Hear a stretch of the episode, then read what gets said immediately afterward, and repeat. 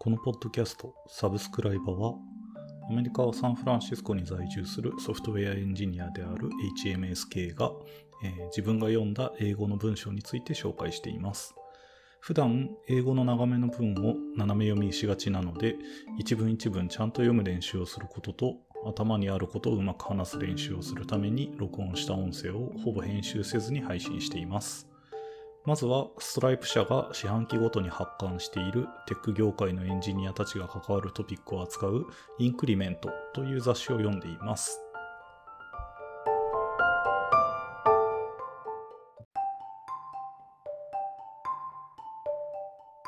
オンコール第5章の後半です。えっ、と、オンコールアットエニーサイズということで、あらゆる規模でのオンコールについて、えっ、と、まあ、会社の規模順で、えー最初何人だったっけ？えっ、と、10人までのスタートアップ、100人までのオフィスのある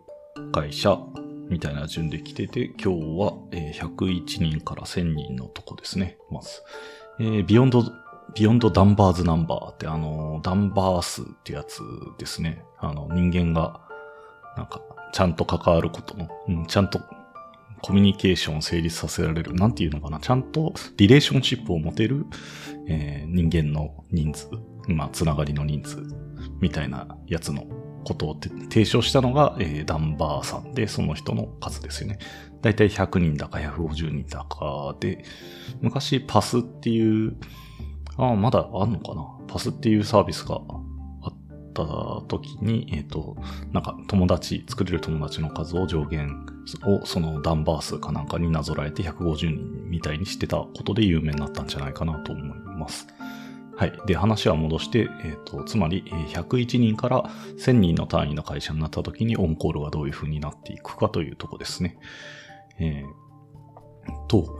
えー会社の成長に合わせてビジネスの価値が増していって、まあそれと同時に、え障害によるストレスっていうのがどんどん増えてくると。まあそうでしょう。まあ障害がどんどん増えてストレスが増えてくるっていうと、えー2時間のダウンがもし起きた時に、えーこれ前のあれですね、セクションの方にあった会社の T シャツを着ていたエンジニアみたいなのが思い出されるが、えー今となっては1分あたりに数万ドルのコストが発生する事態となっていると。まあそう。もうサービスが落ちている時間かけるね、損失の、うん、機械損失分みたいなのを考えると一瞬にして個人のお給料じゃ払えないみたいな額になってきますよね。はい。そして、興奮、幸運なことに、えー大きな会社は、もっとオンコールのストレスを減らすリソースやツールを持っていると。まあ、こういうリスクがでかい分、それに対処するリソースも十分持てるようになってきてるサイズだと。当然だが、あまり一般化されていないのだが、えー、あー当然だが、あまり一般化されていないことが、えーえ on-call process と tooling。 tooling ってあの tooling ですね。ツールを作ったり、まあ、使ったりすることでしょうね。 tooling についてエンジニアの明確なトレーニングっていうのが、えー一般化されていないと。プレゼンテーションを超えて、えー最良のトレーニングというのはわざと起こした問題でゲームデーを開催したりするか、えー現実的なデバッグの機会を作り出すことであると。これは結構、うん、なるほどというか同意をしますね。結構障害対応の実践っていうのが、機会がどんどん減ってってるんですよね。このウェブ業界が成熟していっている部分もあって、そんなカジュアルに障害が起きない時代となってきているので、いざ何かあった時にテンパりやすくなってたり、まあ勘どころがつかめるまでに何度も障害が起きてくれないとわかんないみたいなのがあるので、結構、うん、しっかりトレーニングをされたり、過去のログがちゃんと辿れたりみたいなのはすごい重要ですよね。そしてこの時点で、えそれぞれのチームが、え自分たちが書いたソフトウェアのための責任を持って、え例外的な状況のために最も熟練されたエンジニアにバックストップ、まあ、滑り止めですかね。backstop されたローテーションというのが存在してくると。まあ、そうですね。これは、オンコールを読んでる間何度も出てきてますが、えっ、と、ソフトウェアそのものを書いた人たちが、まあ、オンコールに当たって対応するのが、まあ、筋でしょうと。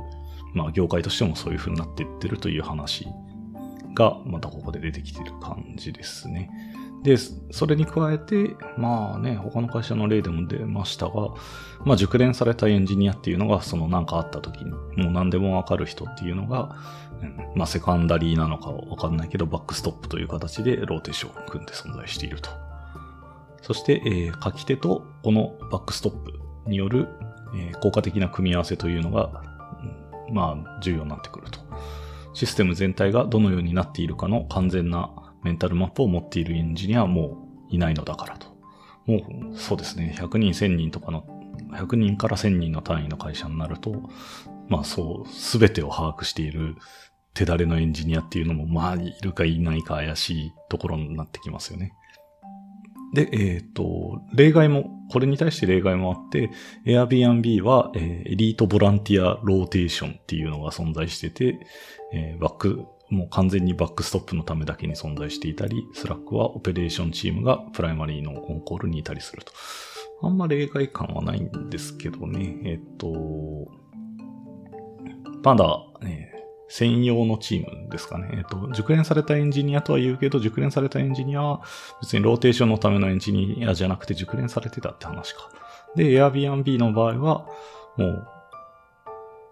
専用の、この、対応をしてくれる人たちっていうのが backstop に入れ、いてくれるっていうことなんでしょうね。で、それと並列して Slack はまだオペレーションチームっていうのがオンコールをやる存在になっていると。まあこれ書いてた当時なんでちょっと今違うかもしれないで気をつけてください。そして、えー、っと、ジェネリックなオープンソースソリューションから離れ始めて、まあ特別なツーリングを作り出すリソースも、まあ持っているような頃だろうと。そうでしょうね。えー、ジプキンとか、えー、ライトステップ、これ系は、えー、みたいなリクエストトレーシングツールですかね。えー、っと、まあ、マイクロサービス間の通信を読みつつ、うん、通信っていうか、まあ、ログだけど、間を追いつつ、あの、サービス A でもらったリクエストがサービス B でのこのリクエストに繋がってるみたいなのをログでこううまくくっつけるやつとかって言ったらいいんですかね。えっ、ー、と、こういう request tracing tool は、えー、マイクロサービス群に、えー、まあ、ほどかれた monolithic な、 monolithic？モノシリック？ monolithic か。 monolithic なサービスの、えー、環境を簡単にデバッグできるようにしてくれると。まあ、すごいもう応用編みたいなツールに変わってきますよね。ただの Nagios とか言ってたレベルじゃないと。そして、えー、この時点で中央化された、まあ、 source of truth を、えー、実現するメタデータサービスにオーナーシップを持たせる時でもあると。まあ、メタデータサービスっていうのは何だっていうと、このメタデータっていうのが、まあ、中央に存在していて、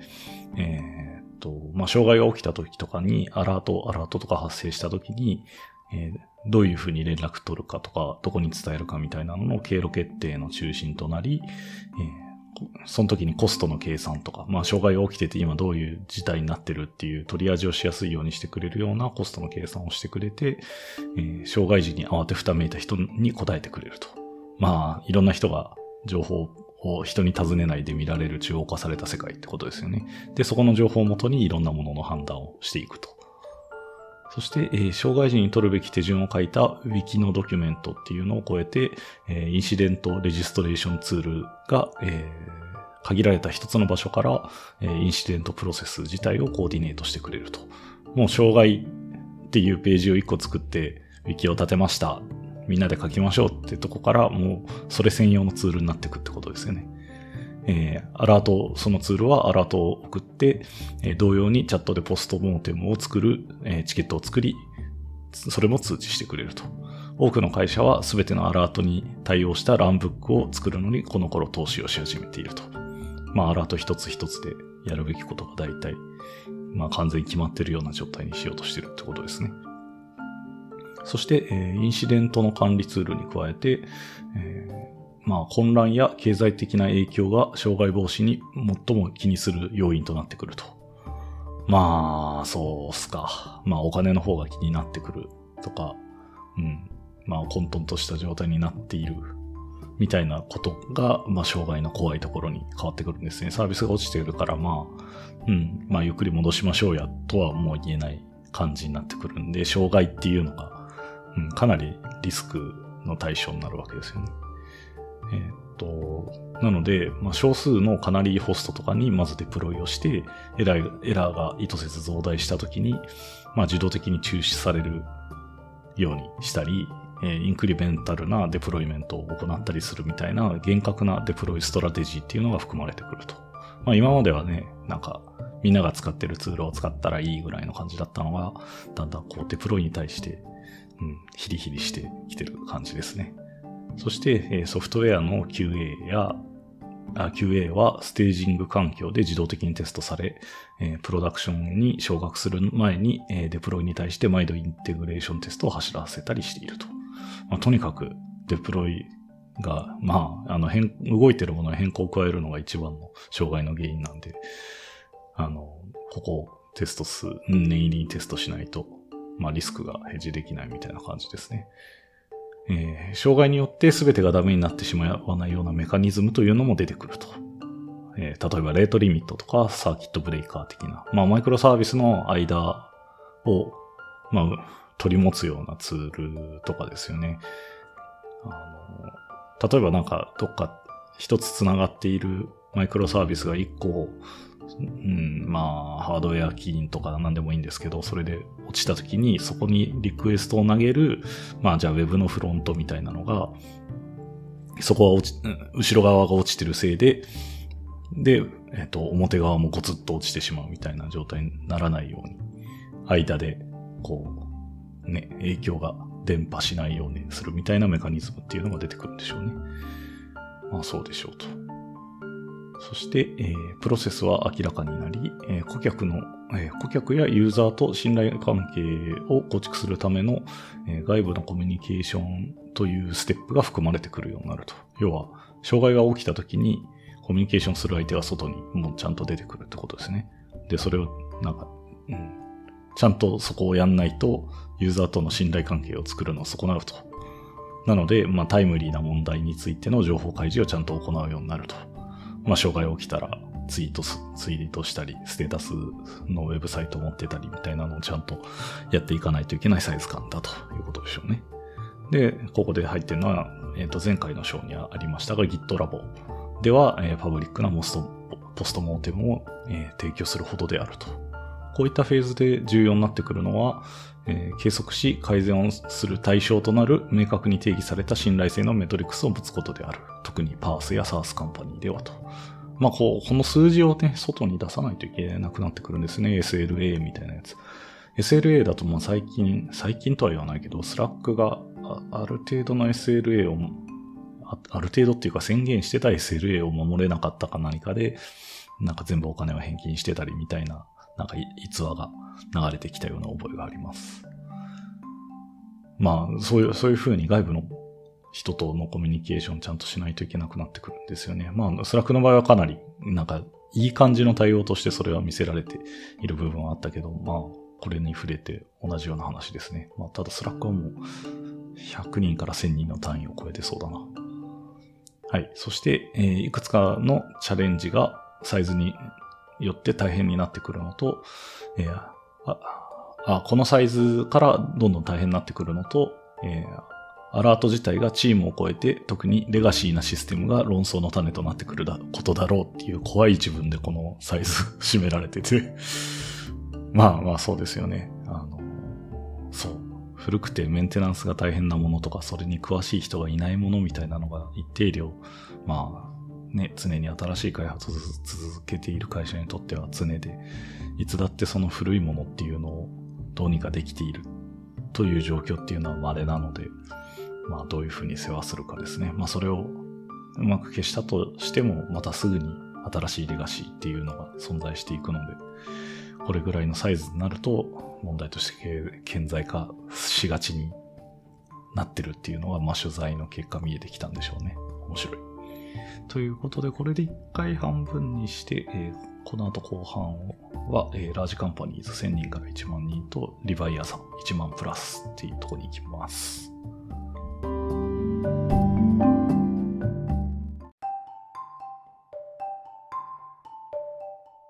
はい、最後のパートです。えー、ラージカンパニーズ1万から、1万じゃない、すいません。えっ、ー、と、1000から1万人ですね。結構もうこっからバカでかいところは言うことがなくなってくるんですかね。割とキュッとまとまってます。はい。えー、このスケールの会社っていうのは、真に、えー、 massive であると。有名と訳すか巨大と訳すかわかんないけど、真に massive になっており、えー、 handful だった、えー、 on-call のローテーションが、えー、 dozens。まあ、 handful がいくつかとして、 dozens で、まあ、数十個単位とかな。まあ、大量でしょうね。いくつかだった on-call rotation は大量になってくると。障害の、障害というのは極めてエクスペンシブなものになり、それが起きると会社は、えー、問題の理解よりも回復を優先するようになると。そして、えー、プロダクションでのデバッグが、あまあ、プロダクションでのデバッグが高級すぎるゆえに、まあ、回復を優先するようになると。まあ、何が問題が起きているかっていうのを把握するために使われる時間っていうものの方が惜しいっていうことになってくるんですよね。そして、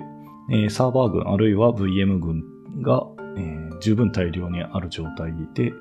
えー、個々のサーバーからのアラートを確認することはできそうになく、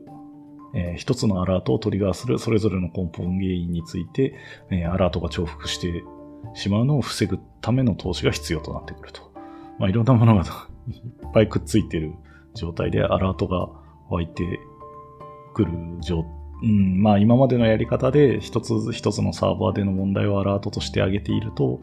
割と複数同時に重複したアラートを上げてしまうから、それをうまいこと取り味できるような取り組みをしないといけなくなってくるってことですよね。はい。で、フェイルユア、失敗は、えー、非日常ではなく、えー、当たり前となってくると。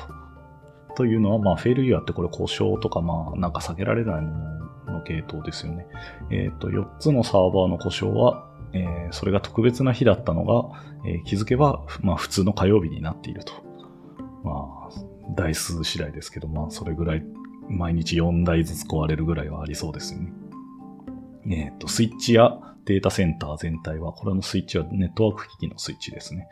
え、スイッチやデータセンター全体は頻繁にフェイリングを始め、え、し始めると。え、無秩無秩序に、満足してはいけない。うん、えっと、無秩序自体に満足してはならないと。うん、というのは、えー、カオスモンキーみたいなツールを使って自分でも積極的にシステムへ問題を入れ込んでいこうと。問題は、えー、手動で解決するには、えー、頻繁に起きすぎるので、えー、ランブックを廃止し、可能な限り広く自動化すると。もう、ランブック廃止っていうレベルに達するんですね。それで自動で対処できるようにする仕事に変わっていっても、この辺から SRE っていうラベルでもいる会社によって全くやることが違うような感じの境目に見えますね。まあ、無秩序に満足してはいけないって言っていて、ま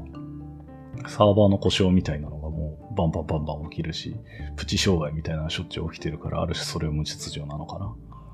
で、その、そんだけの無秩序じゃなくて、どんどんカオスモンキーとか使って荒らしていきましょうと。そしてそれを自動化で対処できるように、じゃじゃしていきましょうと。永久にこう無秩序と戯れる感じなんですかね。そして、えー、マルチリージョン、あるいはマルチデータセンターを使うことが、えー、悲惨な状況に陥ったとしてもサービスを提供し続けることを可能にしてくれると。えー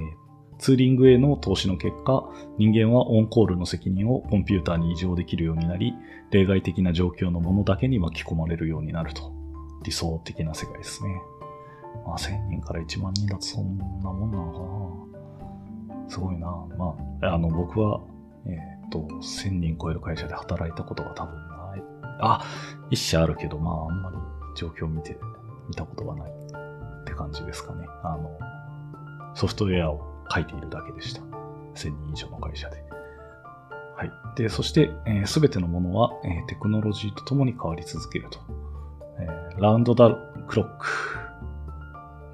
ラウンドダクロックはまあ24時間とか、まあ、あの時計が一周回る的な感じですね。24時間のサポートは、